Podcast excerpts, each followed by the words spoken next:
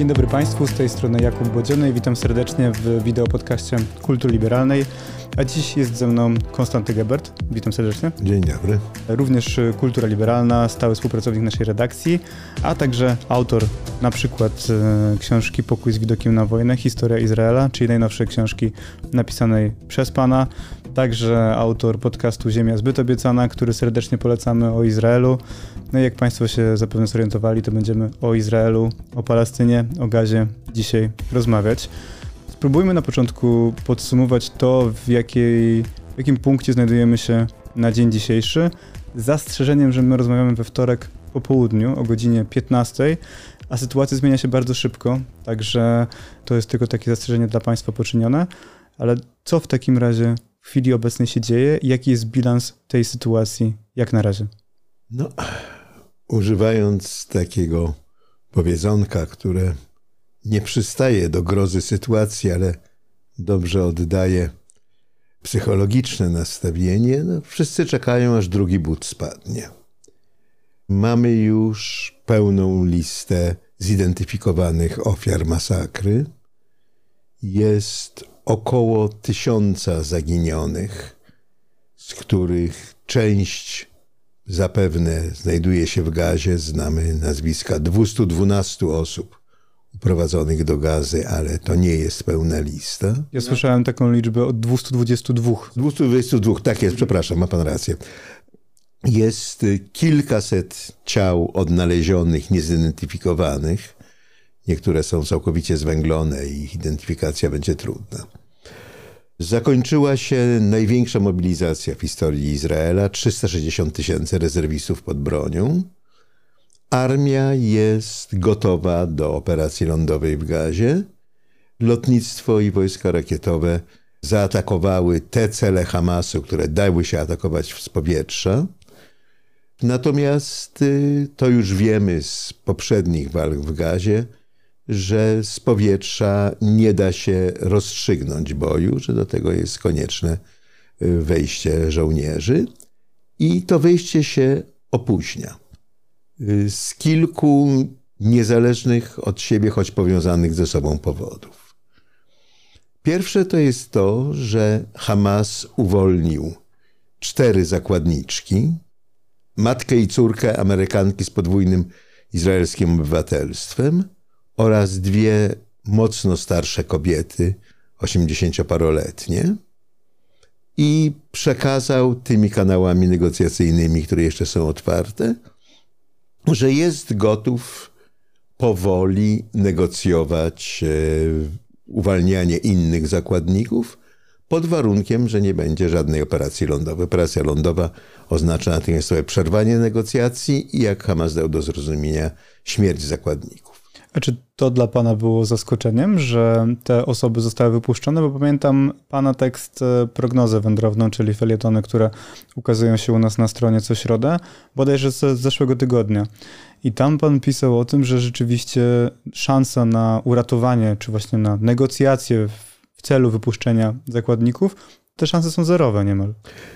Wtedy wydawało się, że tak jest istotnie, ponieważ nie było jasne, co Hamas mógłby wynegocjować, grając z zakładnikami, a zarazem determinacja Izraela, by po prostu niezależnie od kosztów z Hamasem się rozprawić, y, była ogromna. Minął tydzień. Przez ten tydzień rodziny zakładników y, rozkręciły ogromną i absolutnie zrozumiałą kampanię na rzecz uwolnienia zakładników. I w tej chwili to twarze zakładników są na pierwszych stronach izraelskich gazet, a nie twarze pomordowanych.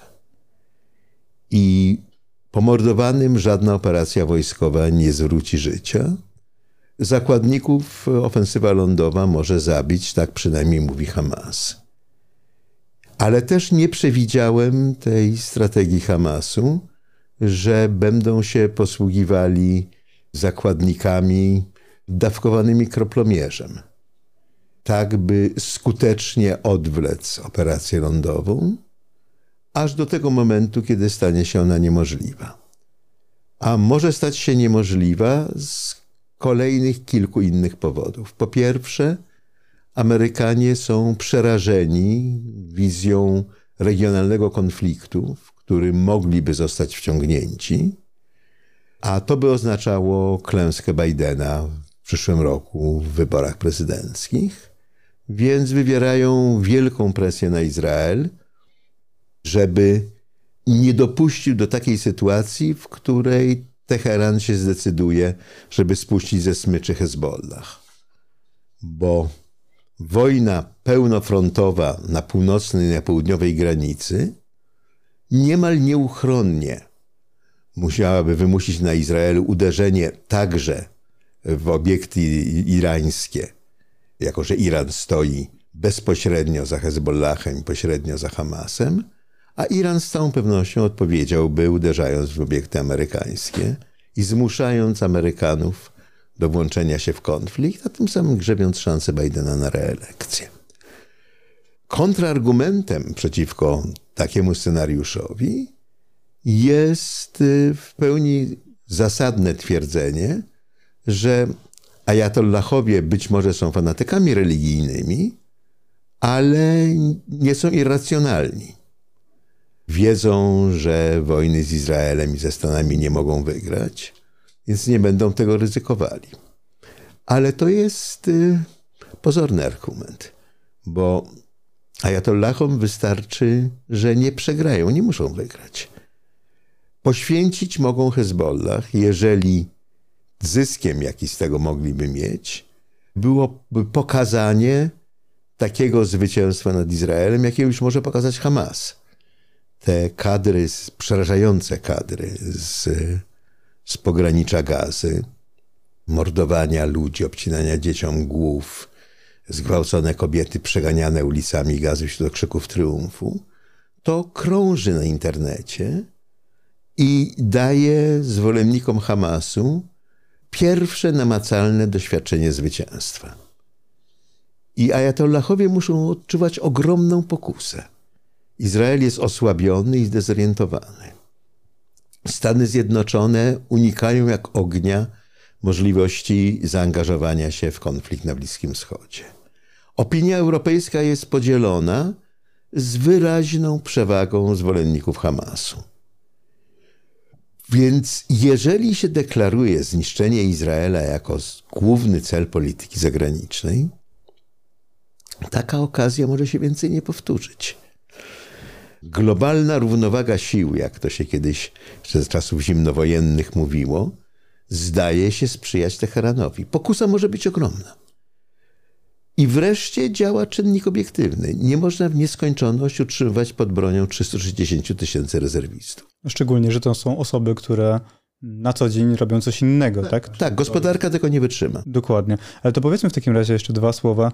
Jakimi siłami dysponuje Hezbollah? Bo to się mówi nawet e, o 100, że oni dysponują mniej więcej siłą w rodzaju 150 tysięcy rakiet. Tak. I to są głównie bojownicy, którzy, jak rozumiem, są w Libanie, tak? Tak, oni są w Libanie, to są libańscy szyici. Mniejszość szyicka w Libanie długo, bo do libańskiej wojny domowej była najmniej reprezentowana w instytucjach państwa. Dominowali sunnici i chrześcijanie. Dzisiaj szyici stanowią najprawdopodobniej większość absolutną mieszkańców Libanu. Mówię najprawdopodobniej, ponieważ w Libanie od wieków nie przeprowadzono spisu powszechnego bo spis powszechny ma bezpośrednie konsekwencje polityczne. Instytucje libańskie są konfesyjne. Prezydent ma być chrześcijaninem, premier sunnitą, a przewodniczący parlamentu szyitą. Zaś resztę państwa się rozdziela według proporcji religijnych. No i nikt nie chce, znaczy szyici chcą nowego spisu, bo uważają zapewne zasadnie, że są już większością, a więc państwo ich. Chrześcijanie i sunnici to blokują. I ci bojownicy szyiccy Hezbollahu mają bardzo duże doświadczenie wojenne z wojny domowej w Syrii, gdzie walczyli po stronie dyktatora. Mają doświadczenie zwycięstwa nad Izraelem z bardzo nieudanej drugiej wojny libańskiej e, w 2008 roku. i są wyposażeni przez Iran w najnowocześniejszy sprzęt bojowy.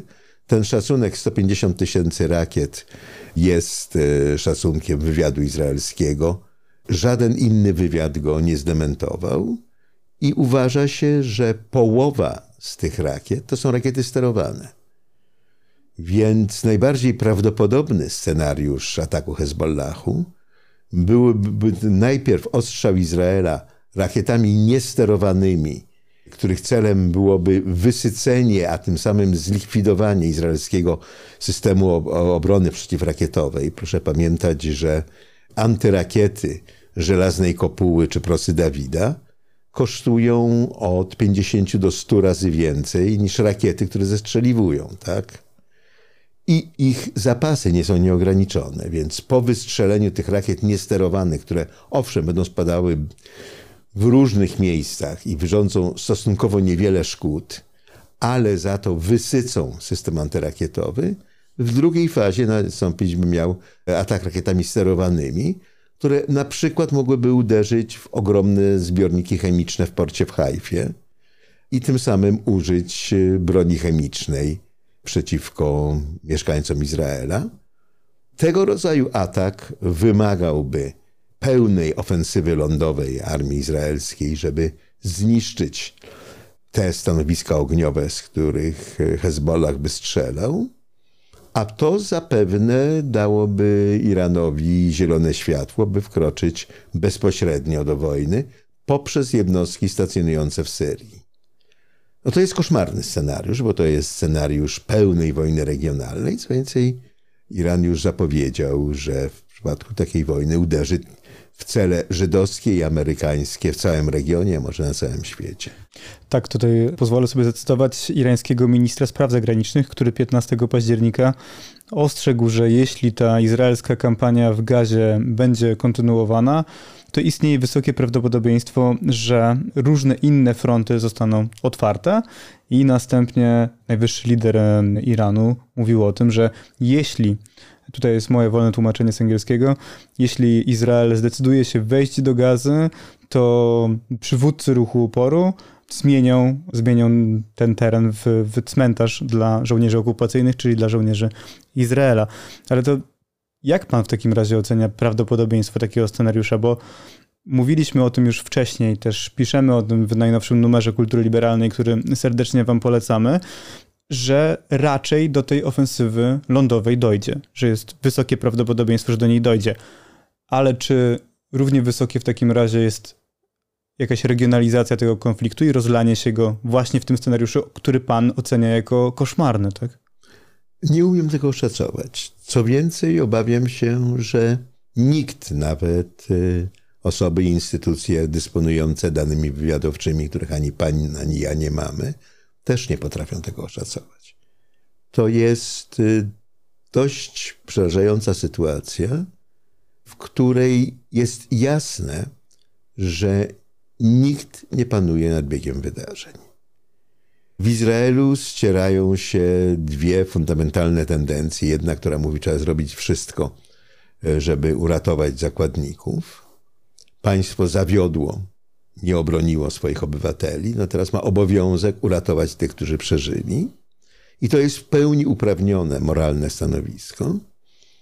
I stanowisko, które mówi, że ratowanie zakładników nie może się odbyć kosztem zniszczenia Hamasu, bo jeżeli Hamas nie zostanie zniszczony, to będziemy mieli kolejne rzezie. A czy te stanowiska odpowiadają jakoś podziałom politycznym, które wcześniej. Nie. No właśnie, bo chodziło mi o to, czy to jest tak, że zwolennicy Netanyahu domagają się siłowego rozwiązania, a może jego przeciwnicy bardziej troszczą się o los zakładników? Nie, nie, nie. To jest, to jest podział, który w ogóle nie pokrywa się z podziałami politycznymi, a dużo bardziej odzwierciedla sposób myślenia o przyszłości. Ci, którzy mówią, że należy skupić się na ratowaniu zakładników, zakładają, świadomie bądź nie, że i tak niczego nie uda się poprawić. Że Hamas będzie atakował, będzie zabijał, e, że na to nie mamy wpływu. W związku z tym trzeba ratować przynajmniej tych, którzy są do uratowania, te 222 osoby. Ci, którzy mówią, że należy się pogodzić z tym, że zakładnicy być może są złożeni w ofierze i trzeba uderzyć w Hamas, są paradoksalnie optymistami, bo uważają, że po zniszczeniu Hamasu będzie możliwa taka nowa sytuacja geopolityczna na Bliskim Wschodzie, która zredukuje dramatycznie ryzyko kolejnych rzezi popełnianych na Izraelczykach. Pierwsze stanowisko wydaje mi się nadmiernie pesymistyczne i co więcej, takie, które zachęca e, najgorszy możliwy scenariusz. Jeżeli z góry zakładamy, że Hamas i tak nas będzie zabijał, no to to jest oczywiście zachęta do Hamasu, żeby potwierdził tą prognozę. Natomiast y, scenariusz, który zakłada, że możliwe jest zapewnienie bezpieczeństwa Izraelowi przez zniszczenie Hamasu, po pierwsze zakłada, że zniszczenie Hamasu jest możliwe, co wydaje mi się mało prawdopodobne. No, ile razy słyszeliśmy, że ISIS zostało zniszczone, tak? ISIS nadal zabija i w Syrii, i w Iraku. Tyle tylko nasza uwaga skupiona jest gdzie indziej.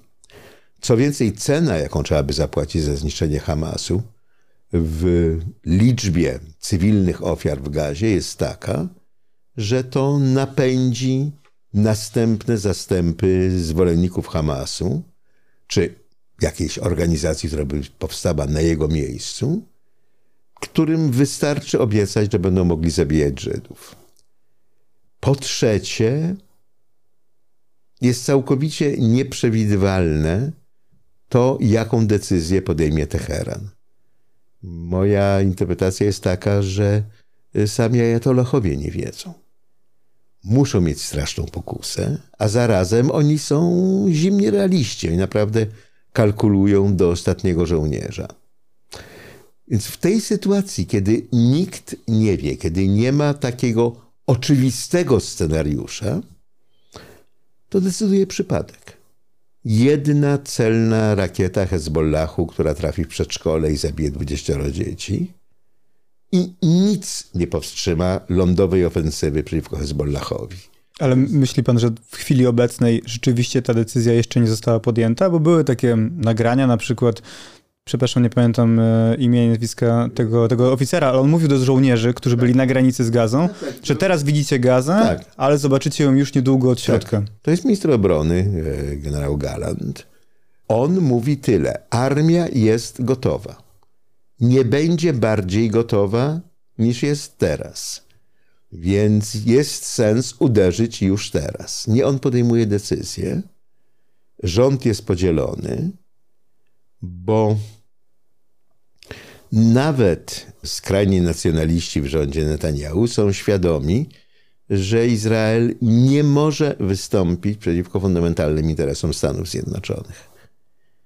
A Amerykanie bardzo jednoznacznie mówią, że ryzyko poszerzenia wojny jest dla nich nie do przyjęcia.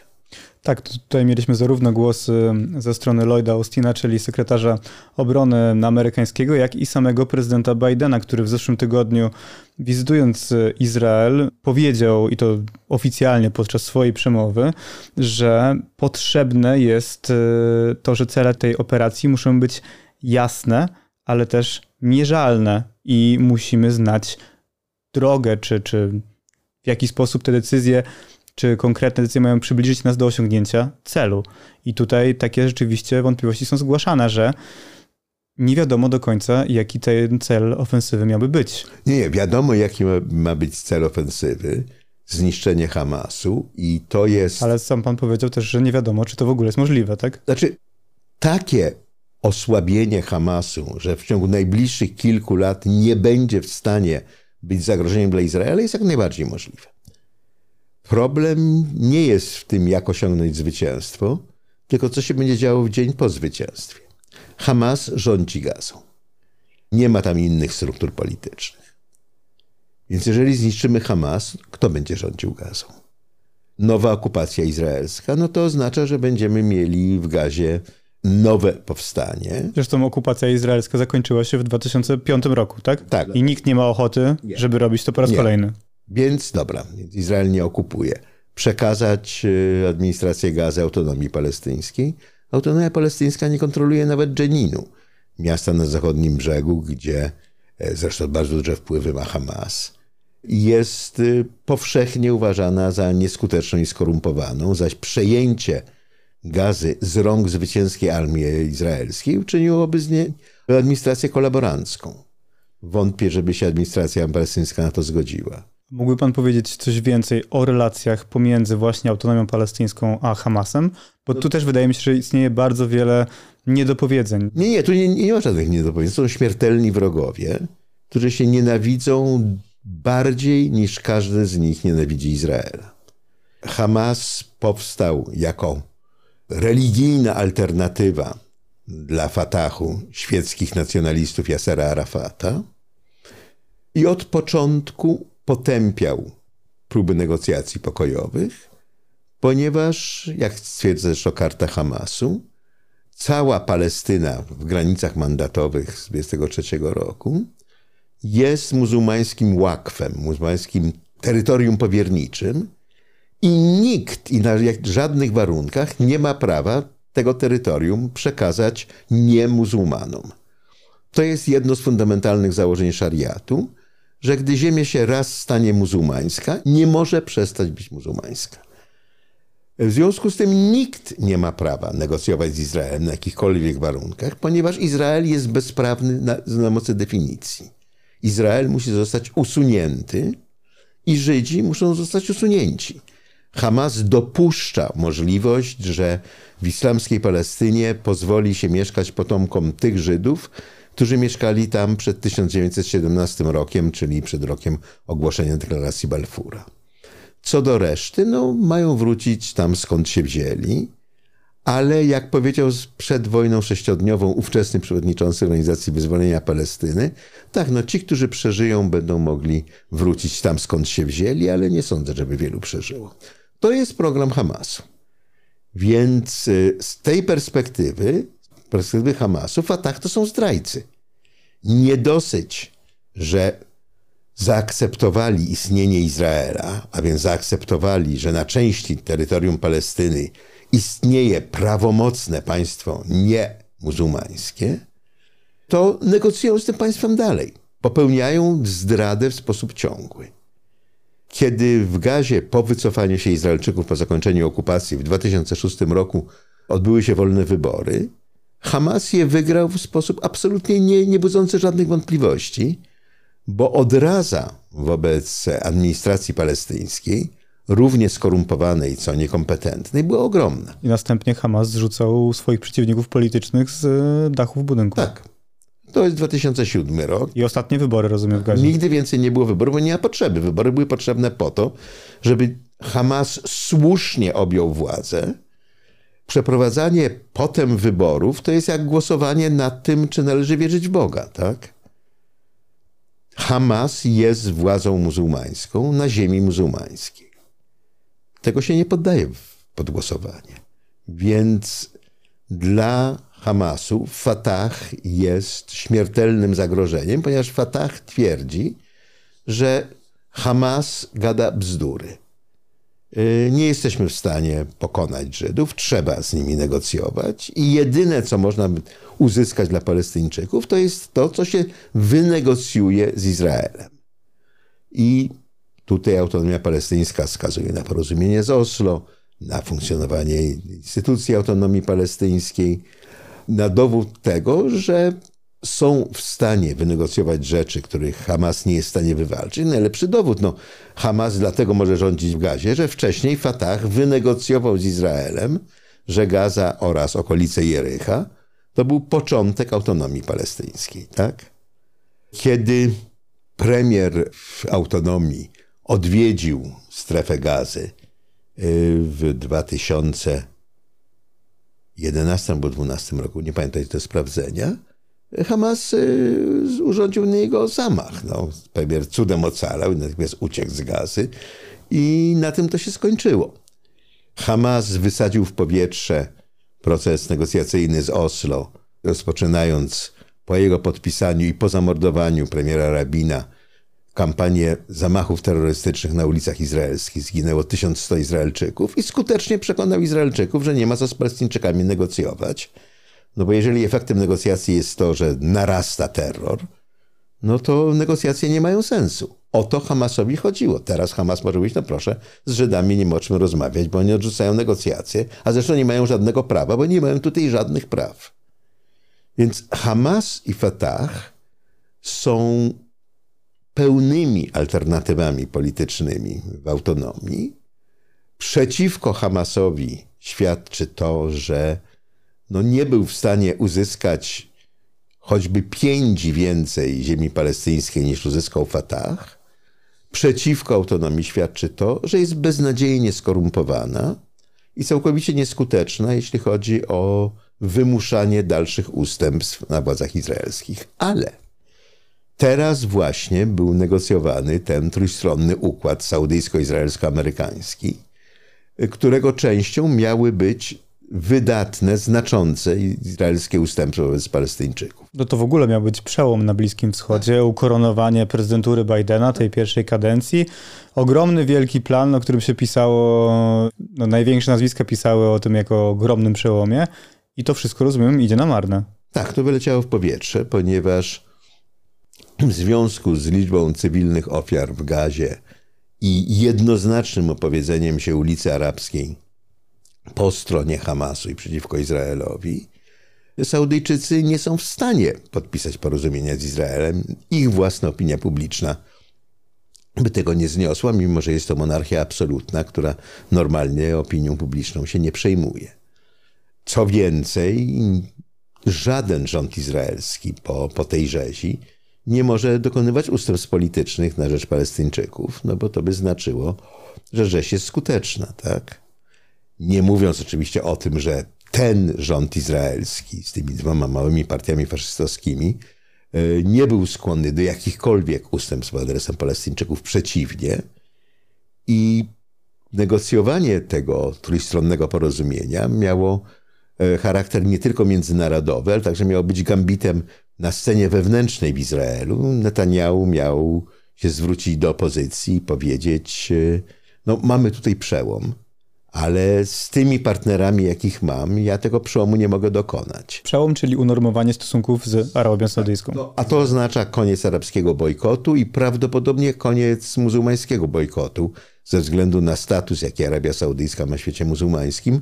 Indonezja niemal na pewno poszłaby w ślady Saudyjczyków, Malezja być może, może nawet Pakistan i to jest po prostu koniec tego bojkotu. Jest wreszcie pełna normalizacja stosunków Izraela ze światem muzułmańskim.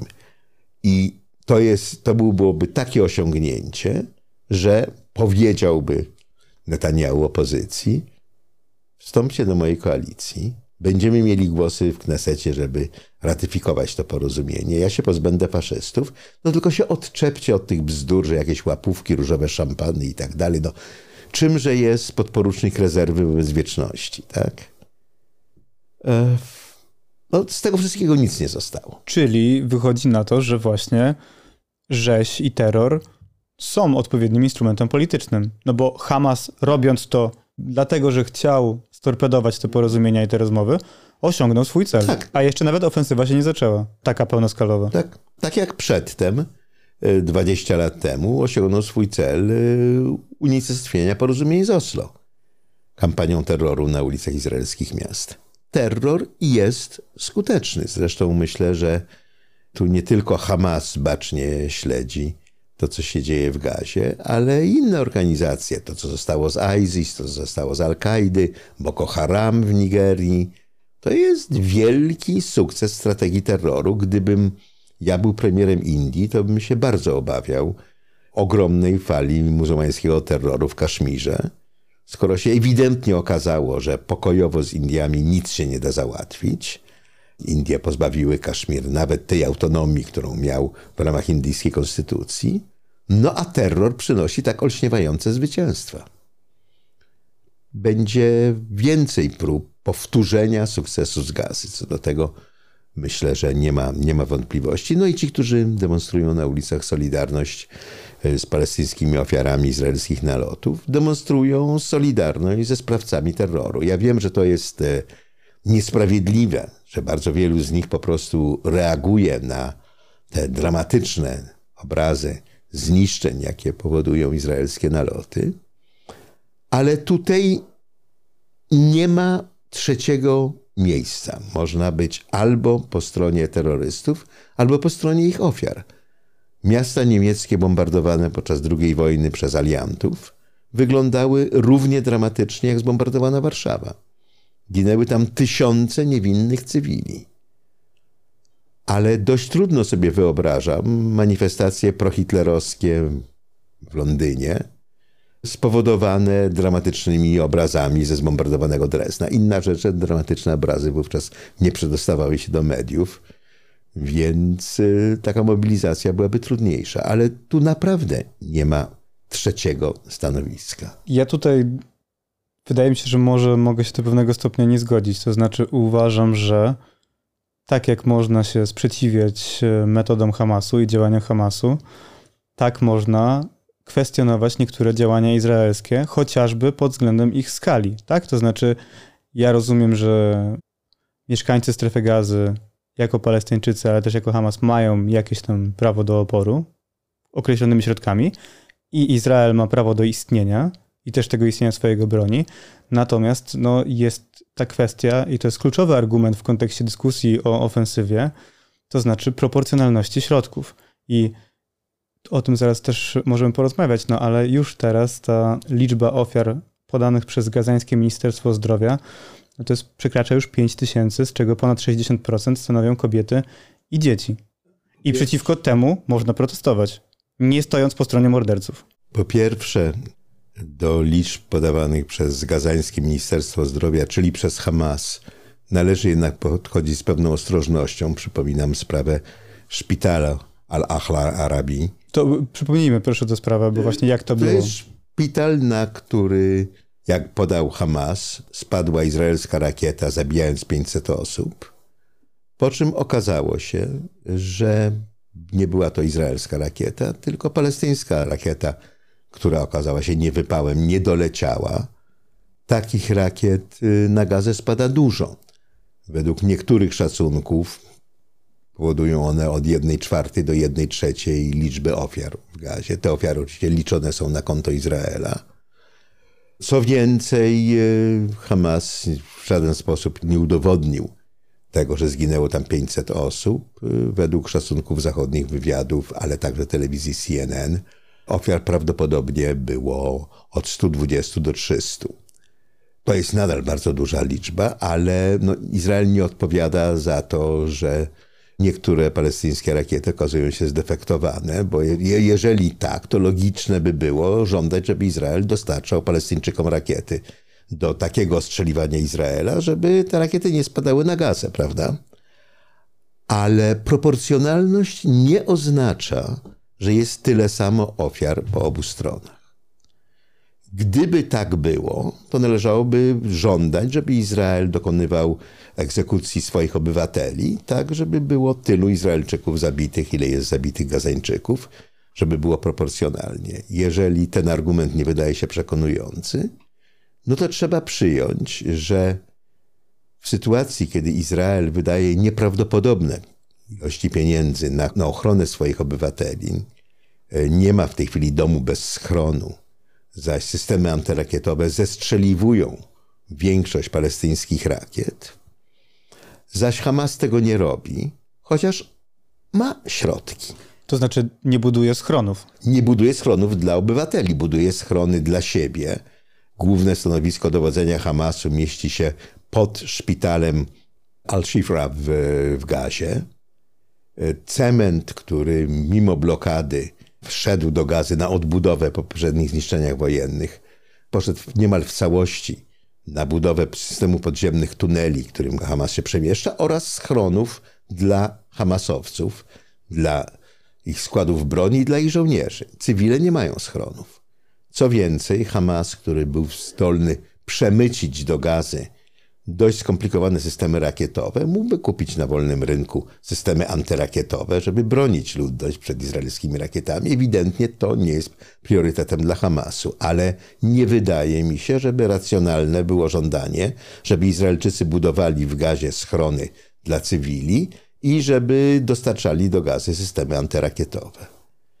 Wysoka liczba ofiar wynika po pierwsze z różnego podejścia w Izraelu i w Gazie ze strony władz, jeśli chodzi o ochronę ludności cywilnej. Po drugie zaś z tego, że y, stanowiska militarne Hamasu są z reguły umiejscowiane w bezpośredniej bliskości celów cywilnych w nadziei, że te cele cywilne posłużą jako żywe tarcze. Izraelczycy ostatnio opublikowali serię zdjęć pokazujących odpalanie rakiet z pod budynku meczetu, pod budynku szkoły. Jedynym sposobem odpowiedzi jest natychmiastowe uderzenie w to miejsce, z którego rakieta została odpalona. To właśnie był ten meczet, który został uderzony przez Nie, ten meczet był składem broni. Akurat stamtąd nie odpalano rakiet, ale to był skład broni. Na ogół z wnętrza gazy donosić o tym jest trudno. E, podczas poprzedniej dużej kampanii w gazie w 2014 roku dwaj libańscy dziennikarze przepraszali publicznie Hamas za to, że nakręcili sekwencję, z której widać, jak rakiety są odpalane spod budynku szpitala. Ale nie ma wątpliwości, że tak się dzieje. Więc to, o co można oskarżać Izrael, to jest to, że liczba ofiar cywilnych jest nieproporcjonalnie duża w stosunku do osiągniętego celu wojskowego. Tyle tylko, że liczba ofiar cywilnych będzie nieproporcjonalnie duża zawsze, jeżeli walki toczą się w miejskim terenie zabudowanym. Wyzwolenie Faludży czy wyzwolenie Mosulu, w pierwszym wypadku ze strony irackich e, sił powstańczych, w drugim przypadku z, z, z rąk ISIS, powodowało niemal całkowite zniszczenie obu miast bo inaczej kampanii wojennej w terenie zabudowanym prowadzić się nie da. Z tego można by sformułować wniosek, że skoro tak jest, Izrael to wie, że żeby nie wiem jakich starań dokładał, to i tak będą ginęli liczni cywile, to powinien być argument, żeby Izrael nie prowadził działań bojowych w Gazie. No, to jedno, ja tutaj dorzucę jeszcze przed Pana odpowiedzią kolejny argument. Właśnie na przykład a propos Mosulu, którego zdobywanie było okupione koszmarnymi ofiarami i nawet w pewnym momencie musiało zostać zatrzymane. Przepraszam, to była kwestia Faludży. Faludży tak było, że pod naciskiem międzynarodowym prezydent Bush musiał zatrzymać na chwilę tę ofensywę, co z kolei przyczyniło się do tego, że bojownicy tam mieli więcej szans, więcej czasu na, na umocnienia. No ale na przykład Mosul był fortyfikowany i przygotowywany do obrony jedynie przez dwa lata. Tutaj mamy właśnie te wszystkie środki, o których Pan wspomniał, typu cement, typu budowanie schronów, tuneli itd., tak itd., tak mhm. przez okres co najmniej 15 tak. lat. Więc cywile to jedno, ale same straty wśród Izraelczyków, wśród wojsk tak. izraelskich będą ogromne. Pójdą w setki, co do tego nie ma wątpliwości jest w Izraelu determinacja, żeby tę cenę zapłacić, ale chciałbym wrócić do, do mojego argumentu. Można postulować, żeby Izrael nie atakował żadnych celów w gazie, no bo cena, jaką płacą gazańscy cywile, którzy w końcu nie odpowiadają za czyny Hamasu, jest zbyt wysoka. Ale to by znaczyło, że Izrael winien chronić ludność przeciwnika bardziej niż własną. Nie wydaje mi się by tego rodzaju oczekiwanie było racjonalne. Co więcej, w przypadku Mosulu czy Faludży ludność cywilna miała gdzie uciec. I jednym z powodów, dla których Izraelczycy wstrzymują ofensywę lądową, jest to, żeby dać czas mieszkańcom północnej Gazy, by zgodnie z tym, co Izraelczycy im wcześniej już zalecali, przenieśli się do Gazy Południowej, bowiem to w północnej Gazie mają się toczyć główne walki. Odpowiedź Hamasu na to jest taka oczywiście, że będziemy bronić każdej pięci ziemi i Hamasowcy fizycznie blokowali cywilne konwoje, które usiłowały się wydostać z północnej gazy. Zaś e, ONZ słusznie zwraca uwagę, że nie da się tak ewakuować starców, chorych, szpitali, inwalidów. No więc co? W związku z tym, że nie da się ich ewakuować, Jeżeli Izrael w związku z tym ma wstrzymać ofensywę lądową, oznacza to, że Izrael się godzi na to, że będzie atakowany przez Hamas, nie mogąc odpowiedzieć, dlatego że straty wśród cywilów po stronie palestyńskiej byłyby wówczas e, zbyt wysokie. Bardzo mi jest trudno sobie wyobrazić, żeby ktoś tego rodzaju postulat poważnie stawiał. Można też e, oczekiwać, że na przykład inne państwa arabskie, w tym wypadku Egipt, zgodzą się, by uchodźcy z gazy na czas trwania wojny schronili się na ich terytorium. Ale ze strony Egiptu była taka informacja, że Palestyńczycy powinni walczyć tak. o swój kraj, o swoją ojczyznę. Tak, czy Egipt zabronił przyjmowania Palestyńczyków, zamknął przejście graniczne w Rafa. Bo nie znosi Hamasu i obawia się Hamasu, tak. rozumiem. Tak, tak, obawia się, że wśród tych uchodźców będą też Hamasowcy. A poza tym e, to jest akurat spójne stanowisko niemal wszystkich państw arabskich. Dla przykładu, Arabia Saudyjska na mocy prawa odmawia obywatelstwa Palestyńczykom, chociaż obywatele innych państw arabskich mogą zostać Saudyjczykami, Palestyńczycy nie. Bowiem, jak mówi Arabia Saudyjska, no to jest y, nasz gest solidarności z Palestyńczykami, który nie powinni opuszczać swojej ojczyzny, tylko pozostać w niej i walczyć. Więc mamy sytuację taką. Mamy ludność cywilną stłoczoną na strasznie wąskim kawałku ziemi. Gaza to są dwie trzecie obszaru Warszawy, tak? Ponad dwa miliony ludzi. Jakakolwiek kampania zbrojna tam musi przynieść bardzo duże straty cywilne. Co więcej, to, że Hamas używa tych cywili jako żywych tarcz, oznacza, że tych strat będzie jeszcze więcej. No i też, że ta ewakuacja w praktyce jest niemożliwa. Tak. Znaczy nie ma gdzie uciekać. Tak, więc z tego można wyciągnąć tylko dwa wnioski. I dlatego mówię, że tu nie ma miejsca na trzecie stanowisko. Można żądać, żeby Izrael pozwalał, by Hamasowcy zabijali Izraelczyków, nie reagując, bo straty wśród ludności cywilnej w gazie byłyby zbyt wysokie. I to jest logiczny, spójny postulat. Bardzo byłbym ciekaw, kto by się ośmielił go postawić, ale on, on jest logiczny i spójny.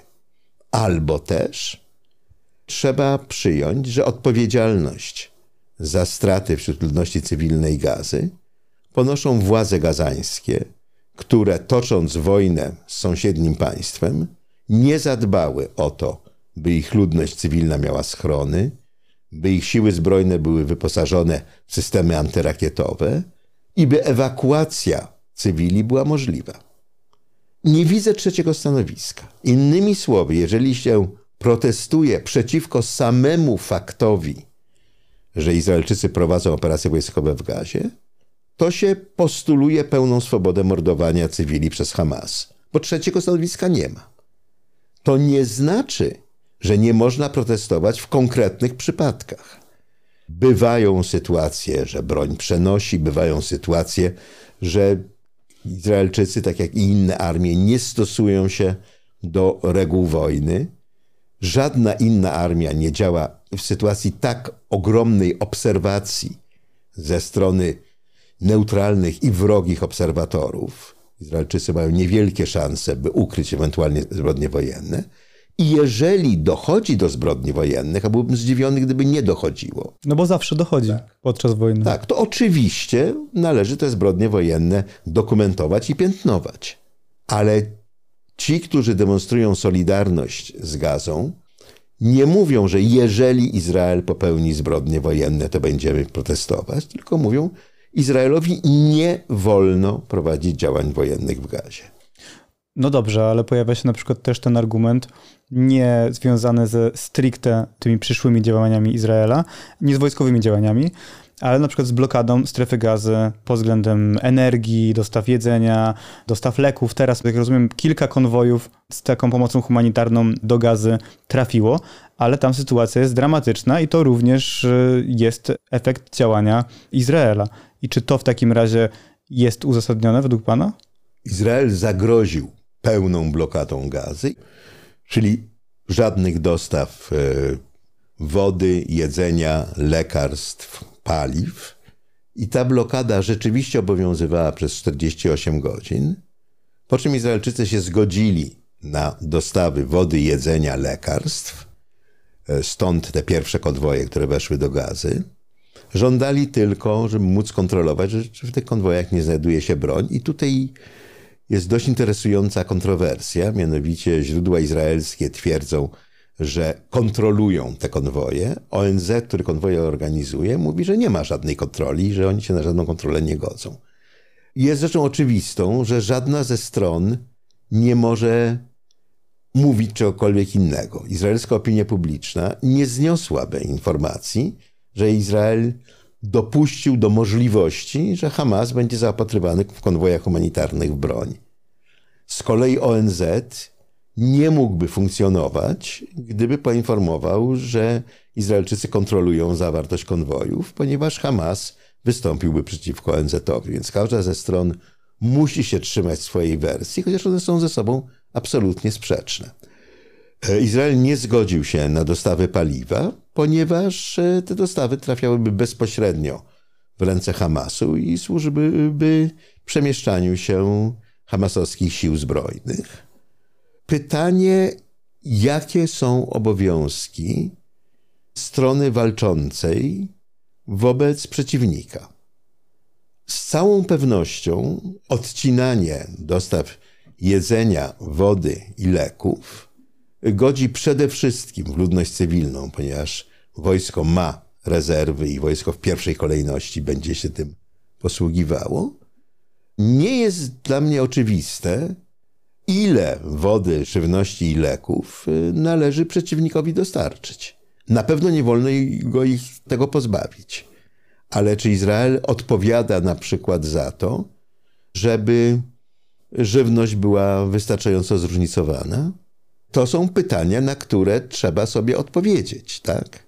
Też jest na przykład informacja sprzed e, kilku godzin, nie wiem czy pan widział te zdjęcia satelitarne, gdzie są e, zbiorniki właśnie z olejem napędowym na terenie strefy gazy.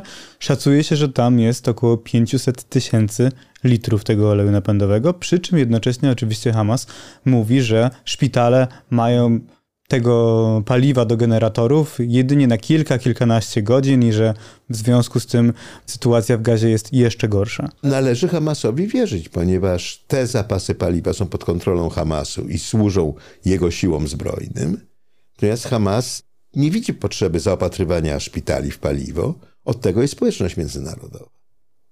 Więc y, także kwestie, które wydają się elementarne, czyli dostawy żywności, wody, nie są tak oczywiste, jakby się na pierwszy rzut oka wydawało. Jedyną konsekwentną postawą w obliczu tego konfliktu jest albo zgoda na to, że Izrael ma prawo się bronić, skoro został zaatakowany, a to oznacza zgodę na znaczną liczbę cywilnych ofiar w gazie, z powodu, o których żeśmy mówili, albo uznanie, że wojna nigdy nie jest usprawiedliwiona i wywieranie presji na Izrael, by nie toczył wojny, bo presja na Hamas w tej, tej kwestii oczywiście jest jałowa i daremna. Tylko, że wtedy ja bym jako minimum oczekiwał równego zaangażowania we wszystkie wojny, jakie są toczone na świecie, czy potępiania każdej wojny tak jednoznacznie, jak e, potępia się dzisiaj Izrael, tak począwszy od II wojny światowej. No, należałoby potępić aliantów za to, że narazili Niemcy na straszliwe cierpienia, bo narazili. Jest to moralnie niedopuszczalne. A jeżeli to stanowisko wydaje nam się groteskowe, to musimy przyjąć, że bywają sytuacje, w których wojna jest moralnie usprawiedliwiona, a wręcz zasadna. I jeżeli wymordowanie 1400 cywili nie jest taką sytuacją, no to bardzo mi jest trudno sobie wyobrazić, co mogłoby uzasadnić wojnę. Myślę, że z tym Państwa dzisiaj zostawimy. Jednocześnie polecamy oczywiście zarówno książkę pana Konstantego, która niestety jest e, jeszcze bardziej aktualna niż w momencie swojego wydania.